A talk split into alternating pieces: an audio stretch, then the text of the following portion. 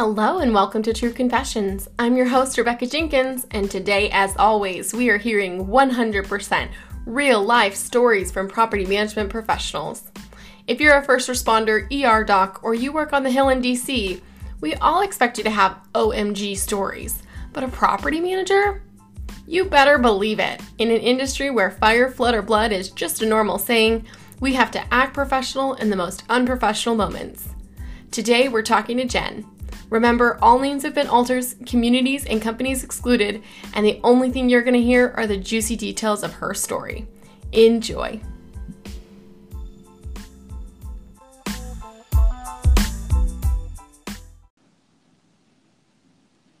Hey, Jen, welcome to the podcast. Hi, Rebecca. How are you? I'm awesome. I'm so excited to have you on and listen to all of your stories today. Do you have a good lineup? Oh, I do.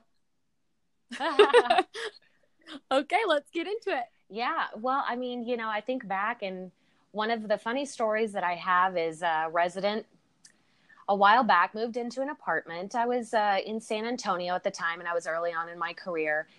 And they moved into a unit, and shortly thereafter, they claimed that there were ghosts in the apartment, that they were, you know, seeing things and things were being broken in the middle of the night, and they don't have any pets, and you know, et cetera, et cetera. And they just kept coming that there are ghosts in the apartment and they couldn't get around it. So at the end of the day, we just said, you know, it's one of those things. I mean, what do you do about that? I don't, I don't know. We asked them to transfer, but then they said, you know, this whole place is haunted. And they just had it in their minds that it was, that's what it was.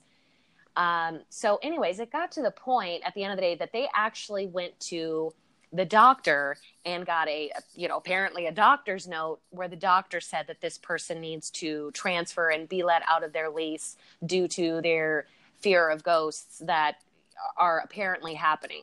So i don't know if you know the letter was fabricated or, or whatever if she actually went to a doctor but there were ghosts there you know apparently. Was and, it an uh, old building no it was a new project and no one else in the entire project or in my entire career has ever said that they have ghosts and they were convinced of it and they had to move out because these ghosts were just um, after them and had a doctor's note for it because I wonder know, if they the, knew the doctor. I wonder whether it was a very uh, right. good friend that decided to let them out of their lease in a in a doctor kind of way. Yes, and I think at that point we just said, well, we're going to go ahead and part ways because I think it was just best for the both of us at that time.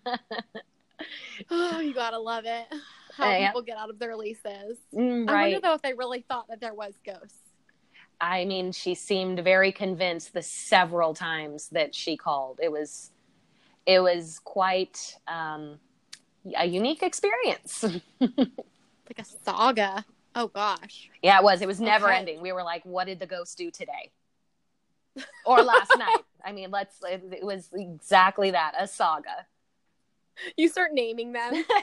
We're like, oh no, there's three. Just make friends, that, you know, make goes. friends with them. See if they'll cook you oh dinner oh or something. Gosh. I don't know.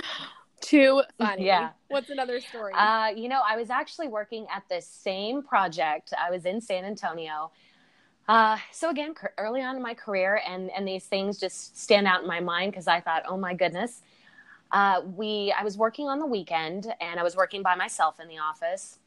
So I opened up on a Saturday, checked the messages, and one of the residents, you know, had left this hysterical message. Oh, there was you know break-ins last night, and things are going down. You need to know and call me back as soon as you get in. So you know, five minutes after I opened, I called this resident back and uh, this was a project where it was a second floor is the top floor, and the parking lot's just right there. So it's garden style. So apparently, the night before, this resident was in her probably late 20s, maybe early 30s, and lived by herself and lived on the second floor, top floor.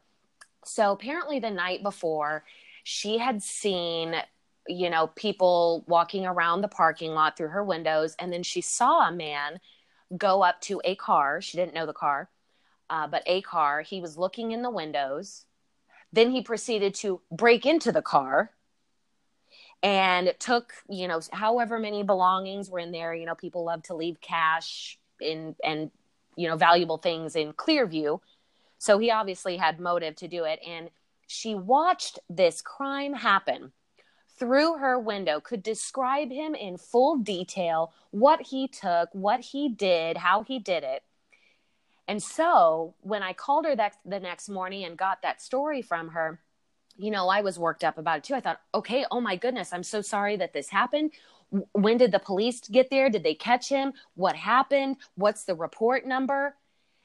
And her response was, oh, I didn't call the police. I just called you afterwards to make sure that you knew and I wanted you to do something about it.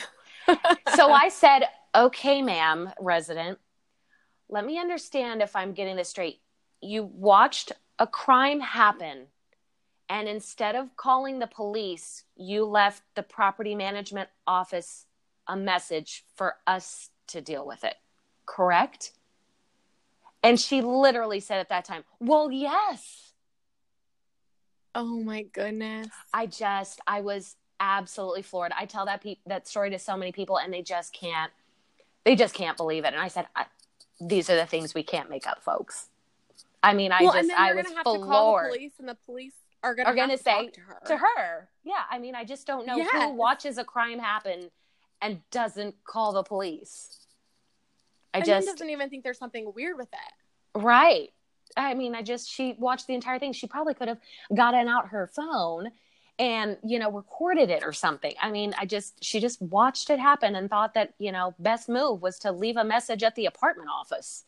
Yeah. So bizarre. Yeah. Way to go, folks. So bizarre. yeah, Weird. and then those two stories happened at that project, so that was just uh, fun times, fun times. Um, then actually, it was one. There's another one I have. It is. It was from a project in San Antonio that's down the street, so it was a little bit later in my career and another A plus project. You know, brand new build, or it was maybe three years old. It wasn't brand new.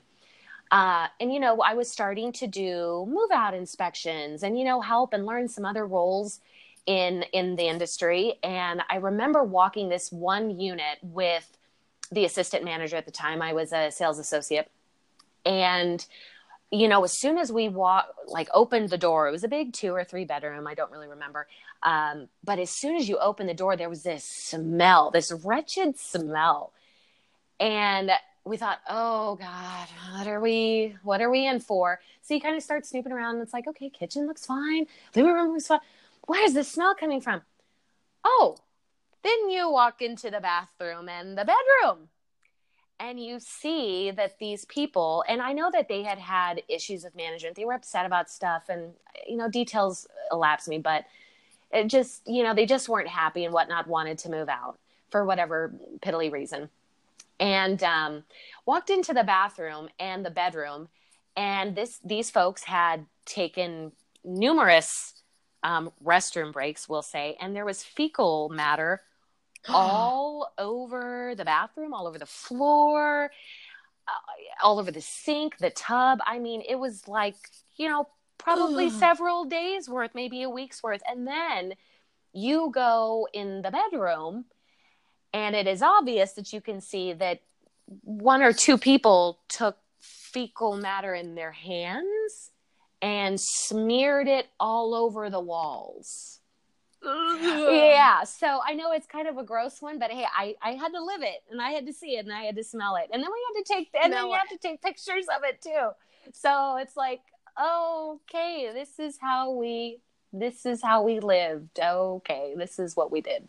Yeah yeah. So that was fun. It's so gross too. When these stories come up and you have to kind of break them down and think about it if it was multiple days that means they themselves had to put them like, selves through it yeah, like themselves through that spell because they had to go back. Oh yeah, and put it together. I mean, I have kids. I don't even like when there's one disgusting diaper and yeah. take that immediately out. Could, could I even imagine if it built up day after day? yes. smell it. That's so gross. And the fact that they were apparently just so mad that they thought that that was a great way to I guess get back at us or they're gonna have to pay so much money. Yes, to yes. re-drywall, re-carpet, like ozone machine it. Yeah, like almost like it's gonna call the crime scene so in much here. money. Yeah, call call crime scene cleanup because this is some. I mean, this is out of our job description. Okay. You know what? I normally don't share my own stories, but this one is just too close to one to to pass up the opportunity. I was at this kind of lower end property Mhm. and this guy left and I I forget too. You forget some of the details. I forget why he was moving out. But we went to go move out walk his and you walk in and it smells really gross and if everything is strewn about. I mean, he had a piano. It was a small apartment. It was like a very small one bedroom. Mhm. And he still had a piano and so much junk. Not nice belongings, but just all the junky belongings. I wouldn't even be surprised if he went to like the trash and pulled belongings back just to put them to kind of junk up the apartment. And there was all these like leaflets around and it smelled. And you didn't even want to walk because every inch was kind of filled with grossness. And the Yeah. leaflets, as you kind of looked and started to peel them apart, they were all leaflets of gay porn. And then you started to move them. The smell, he had hidden fecal matter Oh. in places. Oh. And then what was worse, where we had to call the hazmat team, is there was hypodermic needles that he had hidden under all of this junk. Like that's why I feel like he went out and got additional crap to like fill his apartment. Oh, And so because there was hypodermic needles and you don't know or you don't, you know, you that is not within our job description. Um, we did have to call hazmat to come and clear and clean that unit. And it was so much. I want to say it was over ten thousand dollars, and it was the tiniest Oh, apartment ever. No. But you had to do air duct. You had to do air duct cleaning, and you had to re-drywall. I mean, it was so much. I mean, like And mini res- re- renovation there. Well, pretty much full renovation. Yes. Let's be real. Yeah. yeah, because he had put some of the fecal matter in the cabinets, and they're they were like old wood. We even had to strip out the cabinets. Oh, Yes, you Mhm. did. Yes, you did. I know. Ew, Oh. I forgot about that story until you started to tell me yours. I'm like, yes, we do. You have to open the door. And I'm like, what in the world possesses someone to behave like that? I it just and they live like that. You know, I just how I just don't know how. I just can't fathom that. And they're so mad about something, but all they're really hurting is themselves. He will never pay that ten thousand plus dollar bill, you know, that you know, that invoice that he got sent. But And you go to could- collections. Right. Or you could say, you know, I wish on this rental history form I could just send you some pictures or a video Oh, of what you're in store for. I really wish that I could. a smellogram. Smellogram. Yes, yes, we should make them. It'll be anonymous, but here's your smellogram. Oh my gosh. Okay. Do you have a good or very funny story to take us out on? I do, I do. Uh, you know, I thought I just thought this was hilarious, and I was just living in the twilight zone when it happened. It was in in my more recent past. I was in Phoenix, in the Phoenix area, and uh, you know, it was actually when I was working with you, Rebecca. At the time, uh, I was there was a site that I was overseeing, and we had a celebrity that lived there, and I know that you would know who it is. Uh, you know, Just me or that anyone would know who? uh, oh, he's a celebrity. He's a comedian and he does movies. He does a lot of popular movies. Uh, so he is very well known and a, a celebrity. We would um, definitely recognize him, but I know that you would know him because I know that you dealt with the project too. You were overseeing it for a bit. Yeah. Yeah. So funny, funny. And I've, you know, I've seen him many times. Um, but anyways, he moved in and, you know, it's about 30, 45 days after he moves in and he gets his first utility bill. So again, mind you, this is his kind of second home. He's a millionaire. He's, he's not hurting for money. Let's just put it that way. He, he's got a nice flow coming in. So he gets his first utility bill and his unit was about 3000 square feet. It was a very large unit. It was a plus brand new build. I mean it's very much like a custom home because they were actually built as homes. They were going to sell at first then they changed their model to rentals. So it's this gorgeous product and it's a huge place. So anyways let me get back to it. His utility bill comes in and it's like 40 $45 you know for the breakdown of everything and he calls the office and is irate I mean, absolutely irate about it. So he gets past the sales associate. They apologize. They explain to him, you know, he signed his lease about it, all that stuff. Talks to the manager about it. Nope, still not satisfactory. So it gets to me. Finally, talk to him, and he says, Jennifer, this is too much. I can't believe you can't charge utilities. You can't charge this. This is illegal. This is this is wrong. You can't do this to us. We have rights. So he's just going off on his high horse.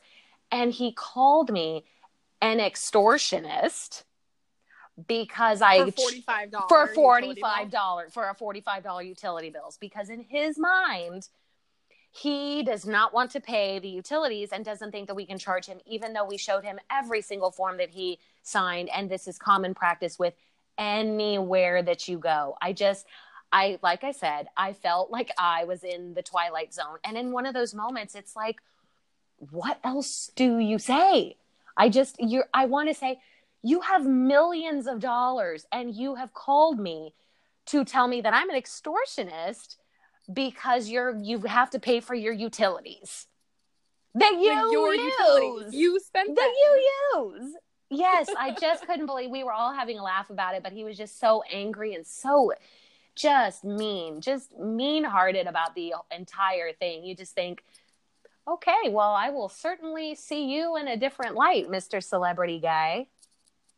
Oh man. I just un- unreal, lady. But these, hey, these are stories again we can't make up. And hashtag life of a property manager. Love it. Thank you so much for sharing all your stories today, Jen. You are absolutely wonderful. I appreciate your time. Thank you, Rebecca.